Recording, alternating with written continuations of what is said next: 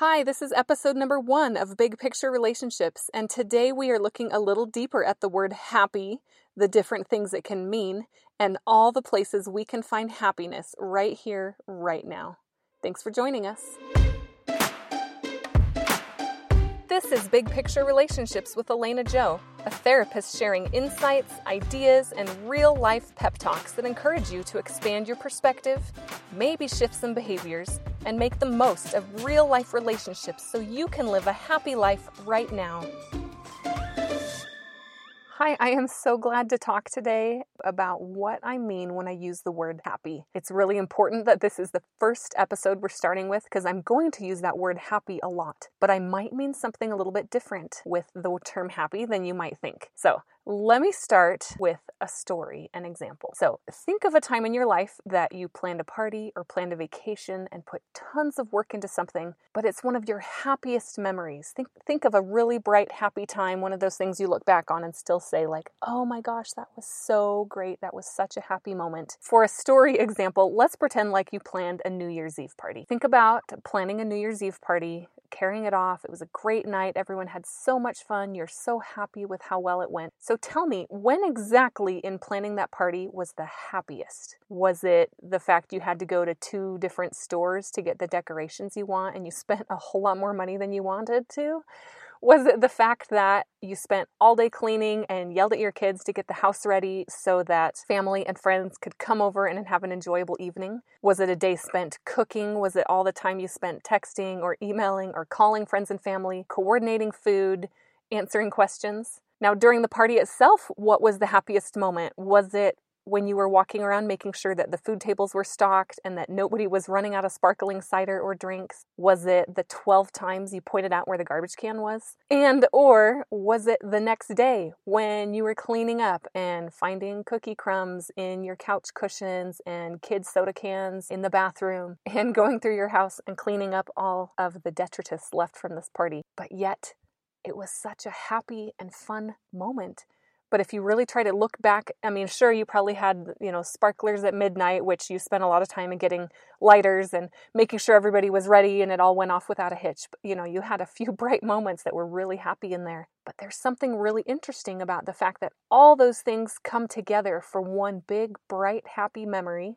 This fits the whole big picture idea and the hard stuff sort of fades to the background and you remember the brightest things. But there weren't necessarily super bright, sparkly, happy moments in there that outweighed all the effort you put into putting together this party, or if it's planning a vacation or whatever a big event is. Life is a lot like that. Happiness in our lives is a lot like that. The sort of happiness I'm describing is hard to pinpoint. You can't really hold it in your hands and examine it and talk about what it is because it's a feeling that comes up from this big accumulation of a bunch of different experiences parenting is a lot that way. For those of you who are parents, oh my goodness, the effort and the energy and the lack of identity and the lack of sleep, and you lose your clean house and you can't go anywhere without being embarrassed anymore or carrying 700 things with you if you have little kids. That's agony. That's no fun. And yet, at the same time, the greatest moments of your life happen. So, to those of you who aren't parents, this is really what explains the paradox of your friends who say,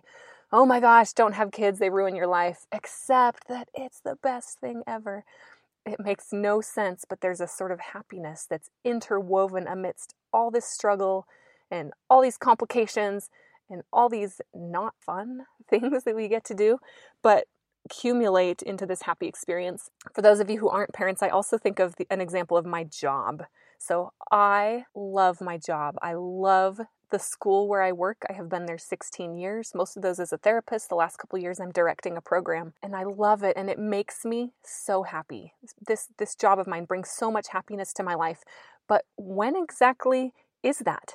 Is it when I'm trying to figure out how to help a boy who doesn't want to be helped. And I think about it for days. And when I'm washing my hair and driving and sitting quietly in my office trying to get creative and think about how to help someone who doesn't want to be helped? Is it when I have to step away from my family parties to take phone calls about boys who need to come to my program and that's the best time we can talk? Or I've got a kid in trouble and I have to leave whatever I'm doing that's fun to make sure he gets the help he needs? I can tell you it's not when I'm balancing my budget or putting together a quarterly report for executives, especially when I forget about it till the morning of, which happens regularly?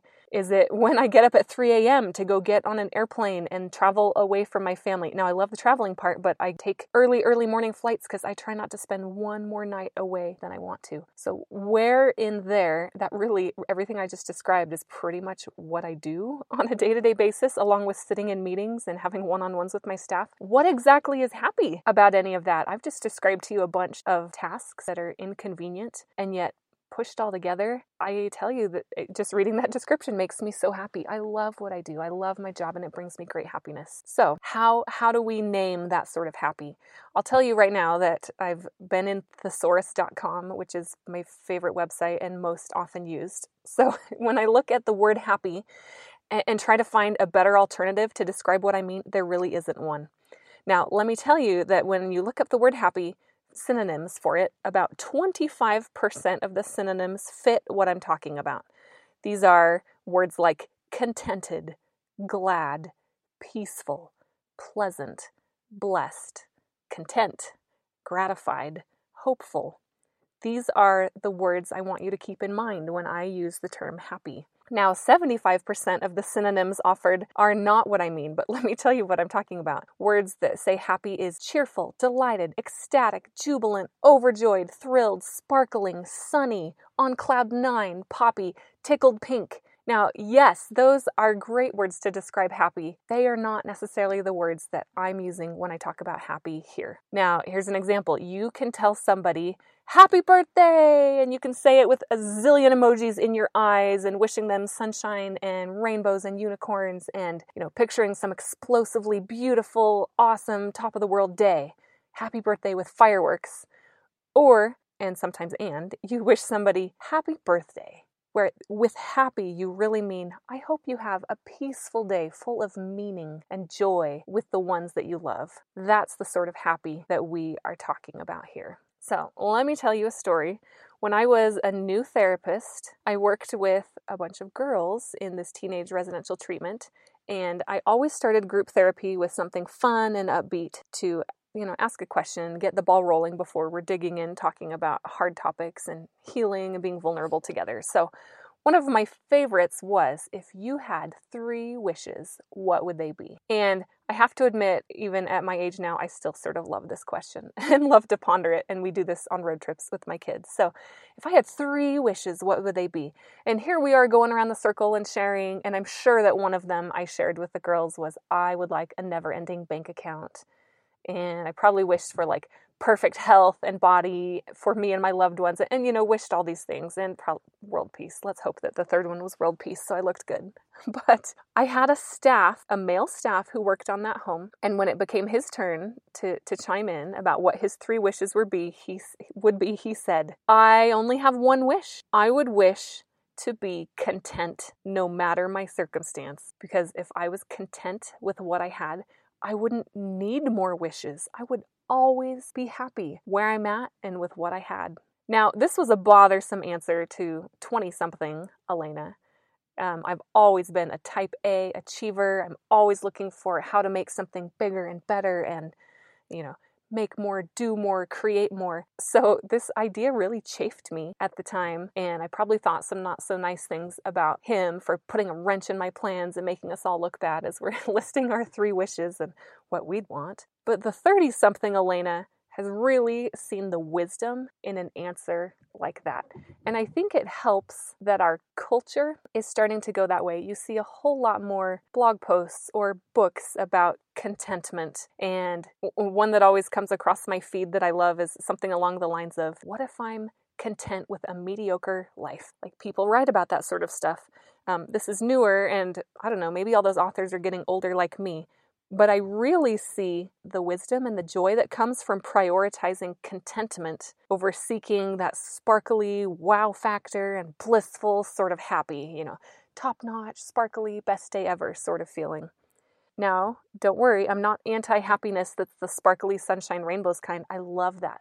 Those are beautiful moments. And I, as well as I hope that you have a whole pocket full of those memories you can take out that were top notch, 10 out of 10. Those are happy for sure, and we need those benchmarks and those touch points to hang on to. But if we reserve our definition of happiness for only those blissful, beautiful, top of the line moments, we are missing out on the other part of happiness that's content and quiet and glad and peaceful and gratified and hopeful. So I challenge you today, as you're sitting here thinking about what happiness means to you, I really challenge you to start to look for a content, peaceful, quiet sort of happy that fits in the spaces and the cracks and the crevices of your own life. In between the hard moments and whatever is going on for you, there are little snippets of happy, snippets of content, pieces and parts of things that fill you up.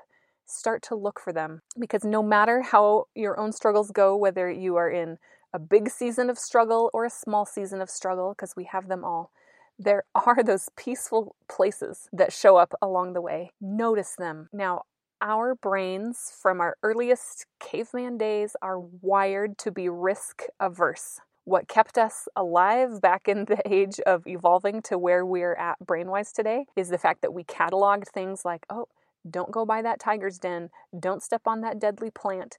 Don't, and, and we know, I mean, I won't go on.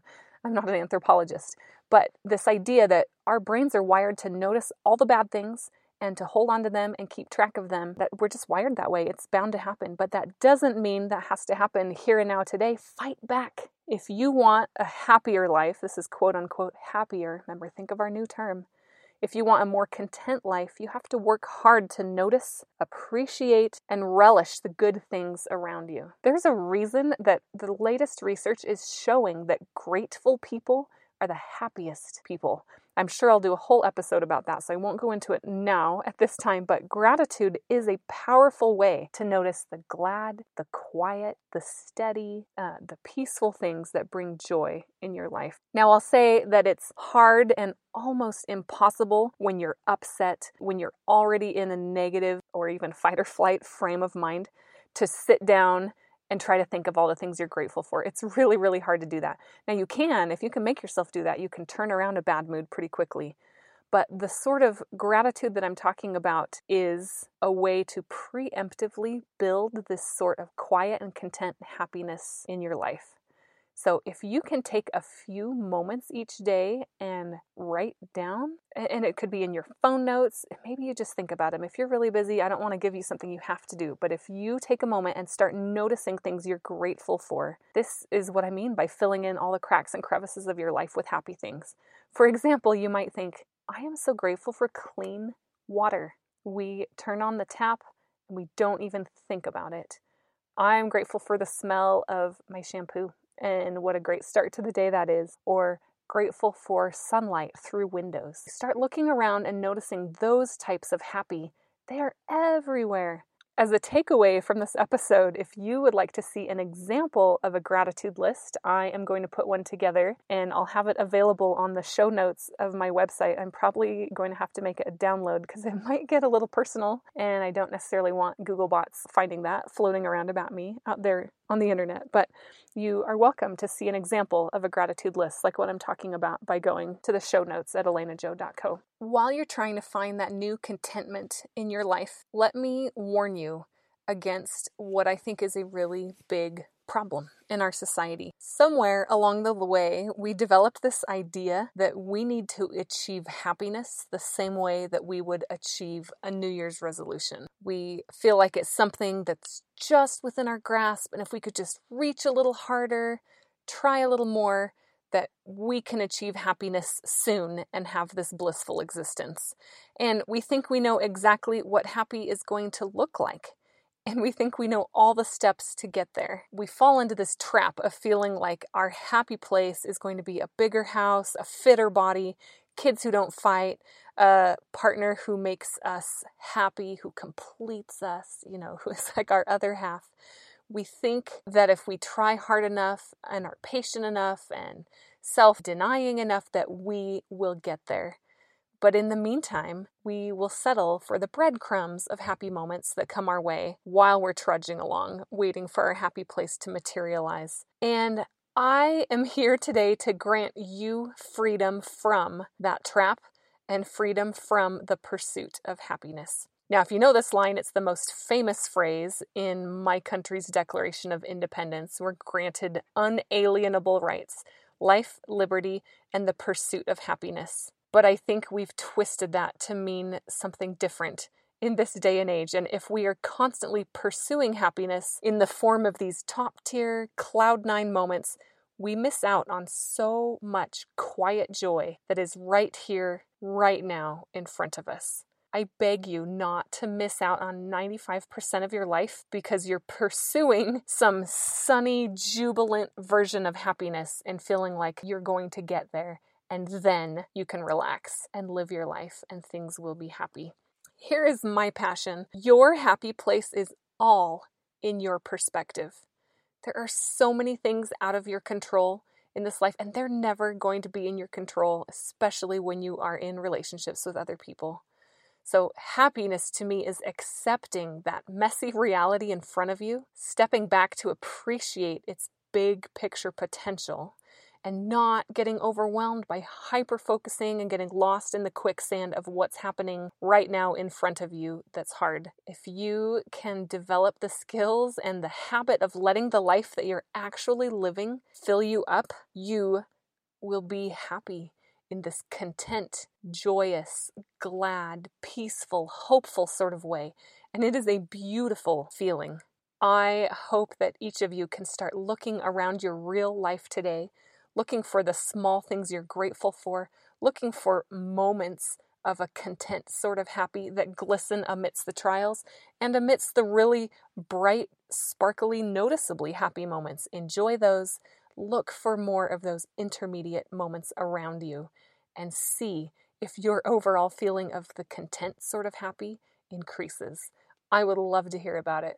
Let me know how it goes for you. And thanks so much. I want to close with a happy hack. This is something I want to do. It's sort of random, but there are things that I find that are small that really make me happy. And so I'll tell you number one today save your cardboard and paper shopping bags that have hard sides and use them as a garbage in your car. Whether it's shopping bags, and I can only think of the expensive stores that give them out. So, like Madewell, Nordstrom, any store that gives you one of those perfectly square shaped bags with a handle. They make the best car garbages, but so do gift bags you don't like, you know, the ones you're not going to reuse. I confess I fold up most gift bags that I get and I reuse them, but some of them are ugly or embarrassing and you're not going to ever regift them. So save them and use them as garbage bags. Even paper grocery sacks work really well. So I drive a mom van and it is always, I'm amazed at how much, I don't know how garbage makes its way into my car like that. But even if you don't drive a van, maybe you commute to work and you don't have to worry about kids in your front seat, it could go right on the floor over there by you. So happy hack for today. Be good to the earth and reuse those shopping bags as the perfect car garbage can. All right, thanks for listening. We'll talk to you next time. Visit www.elenajoe.co for show notes and random photos, along with any handouts mentioned in this episode. Find elenajoe.co on Instagram for daily big picture reminders and join the big picture email list for an occasional pick me up in your inbox from Elena Joe. Thanks for joining us.